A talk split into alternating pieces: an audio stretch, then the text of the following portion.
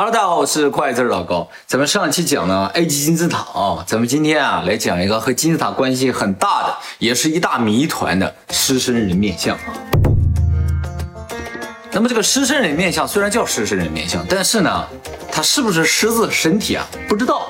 只是人们觉得它有点像狮子的身体，所以叫狮身人面像。如果有一天研究发现它的身体啊不是狮子，而是其他动物或者什么的话，那可能名字就要改了。其实啊，这个狮身人面像刚发现的时候啊，只看见一个头在地上，底下身体都是埋在地底下的。几百年来，人们都以为这就是一个人头的石像。后来啊，法国一个工程师啊，他就觉得这个很奇怪，下面肯定有点什么，他就组织人啊去挖掘它，挖了十一年，把整个身体挖出来了。狮身人面像整个它是一块石，它不是像金字塔一样堆砌起来。这个石像呢，长七十四米，高二十米，宽六米。那么造这个狮身人面像用了多长时间呢？目前还无法推测。但是以当时的工艺来说的话，想雕琢这么一个狮身人面像，应该花了很久很久的时间。这个事情呢，也是狮身人面像最大的一个谜，也是现在考古学最大的一个争论点。一开始呢，考古学家普遍认为啊，它是在胡夫金字塔建造后建造的。近些年来呢，随着考古技术的发展，狮身人面像的建造时期呢，也产生了很大的争论。就有些人呢，通过对狮身人面像周围的一些石头的这个风化程度或者水蚀程度来分析呢，觉得狮身人面像啊，大概是公元前五千年甚至一万年左右的时候建，因为它这个年代啊太久远，连人类文明都没有，那那这个东西是怎么建出来的就不知道了。我们现在看到它是个人面狮身，但是呢，看过狮身人面相的人都会觉得头太小。身子太大了。按照古埃及人对于艺术品、对于制作的这种雕刻啊或者石像的要求而言的话，是特别讲究比例的。他们特别讲究这种美学，所以头小啊。啊不不不，九头身 不是这个意思啊，就是明显不成比例。考古学家就觉得现在的人面啊是后来雕琢出来的，所以它原先啊是个什么不知道。有很多人有很多猜测，他既然是一个狮身呢，那应该就做狮子头。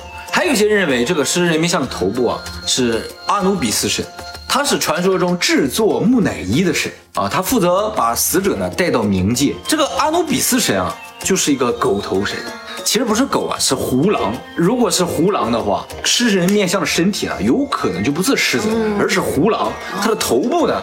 就是胡狼的头，因为阿努比斯本身就是守护死者的，所以把它建在陵墓的旁边就很正常。对呀，但是呢，也有人反对阿努比斯说，因为啊，金字塔它根本就不是一个陵墓。关于金字塔的用途呢，我们以后专门做视频会给大家再讲的啊。那不是有花岗岩的棺材吗？哎，那个东西是干什么用的？以后我们再做视频再说啊。那你偷偷告诉我，那个花岗岩是干什么的？没听懂啊？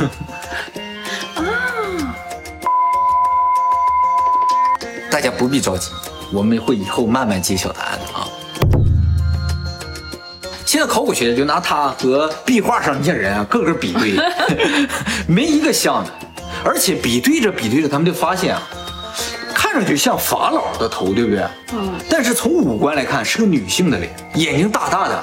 而且呢，嘴稍微带有一点微笑，从嘴的感觉、眼睛的感觉，应该是一个女性的面部。而且她这个耳朵啊，特别像胡夫的女儿的耳朵，能看出来吗？在壁画上有画过这个胡夫的女儿，跟她耳朵一模一样，但是脸又不像。现在狮人面像这个鼻子又没有了，就更不好猜了啊。据说鼻子呢是被拿破仑用大炮给打掉了，但其实考古学家说，这个鼻子啊，早在拿破仑拿大炮打他之前就已经没有了。古埃及人啊，特别崇尚二元论。什么叫二元论？就是古埃及人他建的东西都是一对儿一对儿。那么，如果狮身人面像是古埃及人造的，按理来说，你是守护陵墓嘛，石狮子。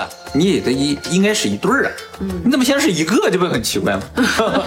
而且呢，古埃及的壁画里是有画到狮身人面像，哦是吗？对，画上的狮人面就已经是人面了，但是呢，画上是一对儿。现在这个我们看到的狮人面像冲东，画上画的是一个冲东，一个冲西，不是像我们门前两个狮子都朝一个方向，它是一个朝这头，一个朝那头。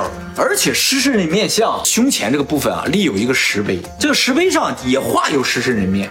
而且也是一对儿的，那么按理来说，这狮身人面像应该是一对儿一对儿的。但也有可能另一只在很远的地方，甚至另一个城市或者另一个国家，以前可能全都是埃及的呀。没错，就在上个月的时候，英国的《每日邮报》发出一篇报道，就说埃及政府说，他们好像找到了第二个这个狮身人面像，结果这个狮身人面像就在离第一个狮身人面像很远的一个其他的城市，哦，还是埃及吗？是埃及。原先都在那个胡夫金塔周围找，结果这一次呢是在那个城市正好要铺路，在挖地的时候就挖出来一个好大的一个石头石像，但是还没挖完，只看到了后背，后面有点弯的，就感觉像那个狮子的屁股那种感觉。如果这挖出来也是狮人面像的话，那基本上就对上了。那看他朝哪面。朝向，如果朝向不对的话，他可能和别人是一对儿的。啊，那也有可能，朝向不对也不行。希望早日把它挖出来吧。啊，有可能这两只狮子就是以前那个城市或者那个国家的边界。哦，有可能是守护国家的两侧，是吧？对，那就不是守护陵墓了。对。在一九八七年的时候，日本早稻田大学有一个叫吉村的教授，他带领了一个团队啊，对这个狮人面像进行了电磁波扫描，结果发现狮人面像的下面啊有两个巨大的空洞，就像两个房间一样。于是东京大学又去扫描了一圈，啊，确实发现同样的结果，也就是说狮人面像下面还有东西，大家都很兴奋，说有空洞的话里面有什么呀？是不是？就于是向埃及政府去申请说，我们能不能挖掘挖掘？结果呢？被埃及政府所拒绝。埃及政府为什么不让挖呢？就有人猜了。其实啊，埃及政府不允许挖，是有宗教理由。在古埃及的这个宗教文献里边有记载说，狮身人面像的这个爪子下面，埋藏有神赐予的两块石头，一块叫做乌里姆，一块叫做通里姆，是两块会发光的石头。以色列的国旗这个六角星啊，其实就是两个三角形叠加过来。这两块三角形就是这个乌里姆和通明。宗教学者认为，这两块石头呢，其实就是旧约圣经里提到了一个叫做周哈尔的这么一个石。这个邹哈尔呢，又称作贤者之石。哈利波特与魔法石的那个魔法石就叫贤者之石。旧约圣经里说，这个邹哈尔如果被发现了。世界将迎来末日，所以如果挖掘狮身人面像下面的密室里发现了这块石头，从宗教的角度来说，世界末日就要来。于是埃及政府不允许挖掘。但是乌米姆、通米姆是不是这个贤者之石？那乌米姆和偷偷什么摸？他俩哪一块是啊？贤者之石？他俩是一体的，据说是上天赐予的两大神器。那怎么还会世界末日啊？对于这个世界末日的解读，有些人认为这是一个新纪元的开始，只是旧世纪的结束，所以其实应该是个好事啊。但是呢，保守派就认为这有可能真是人类灭亡的那一天的到来，所以就不允许挖。火星男孩呢，其实是一个俄罗斯的小朋友啊，现在已经二十二岁了，不能算是小朋友了啊。他是一九九六年出生的，他小的时候啊，他父母就发现啊，他是个天才。他五岁啊就能抬头，正常婴儿啊到四个月大的时候才能抬起头来，他五天就能抬起头。你刚才说的五岁，五岁能抬头，我在想 他为什么是个天才？五岁能抬头就是天才啊！五岁之前一直是这样的。我就拼命的想，我五岁在干嘛？五岁之前都在低头思故乡。他出生四个月之后就会说话，正常的小孩啊，需要到一岁或者一岁半才会说话，真的是天才。正常的小孩子啊，一岁到一岁半才会说话，他四个月就会说话。他一岁的时候就已经会读书了。我觉得不会说话，就是一岁到一岁半都不会说话的人才是天才。为什么？五岁会说话才是天才，是吧？我就不会说呀。啊，你那么晚才会说话？对，都领我去医院了。啊，不会说话呗？呃，好像不是会说，好像不说。然后 这才是天才，不哭，怎么也不哭，是啊，啊，他就是小时候从来不哭，我怎么不哭？然后我爸领我去医院了，就让医生给我检查是不是智商有问题。啊，医生检查过之后，于是确诊 了。火星男孩啊，在两岁的时候就开始跟他父母说一些火星上的事儿。他说啊，他前世啊是火星人。于是，在他十一岁的时候呢，电视台就到他家去采访，而且同去的还有一些专家、天文学家什么，就问了他一些问题。他说，火星上啊原先有高度的文明，火星和地球之间啊也做着贸易。他呢就是一个搞贸易的人，他会经常到地球来。他们到地球来呢。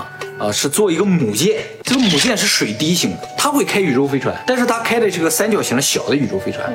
母舰到地球之后，它就开着宇宙飞船下来，然后到地球上去跟地球上的人做做贸易。当时地球上最强大的文明叫雷姆利亚文明，那人叫雷姆利亚人，身高九米。火星人多高呢？火星人跟咱现在地球人长得不仅差不多，而且呢，身高也在两米。多一点点，但是突然有一天呢，地球上发了大的海啸，把这个雷姆利亚大陆啊一下拍到海底下去了。那不就是吗？亚特兰蒂斯是不是？但是他说不是亚特兰蒂斯，就是雷姆利亚。这个火星上也发生了这个核战争，所以呢，火星上面全都毁掉了，火星上的人都死的差不多了，仅存的火星人呢就转移到地下去生存。而且呢，火星人和地球人不同，他们呢吸的是二氧化碳，到三十五岁的时候。就不再衰老，哇，长生不老，永远不死。那他们会繁衍后代吗？也会。那不是岂不是越来越多人啊？打架就打死了都。所以就必须得战争，对，不然不行。有可能就是因为火星人口生物链了，对对，暴涨。哦，他们他们这种族很好，我就只想到三十五岁，就再也不想衰老了，是不是？说到这儿，有很多人觉得他太能扯了。不仅你觉得他扯，他母亲也觉得他挺扯的。于是他母亲采访时候问了他一个问题，他说：“你前世不是火星人吗？那你应该吸二氧化碳。”他母亲是个医生，他说：“我现在的身体是地球人，对呀，所以我吸氧气。也正因为如此，我在不断的衰老。”他说：“地球人之所以会不断的衰老，是因为地球人吸氧气，所以氧化了。”我去吸二氧化碳，这不像是一个十一岁小孩能够机智回答的问题。一个学者也问了说：“你说你开宇宙飞船吗？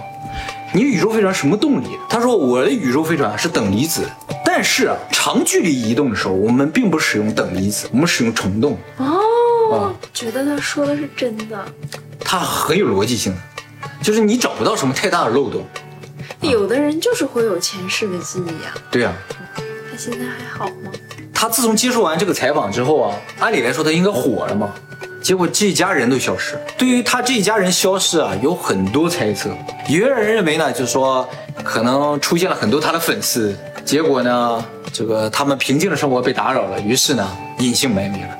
也有些人说，可能他说中了什么，被政府听到了啊，全家人都被政府控制。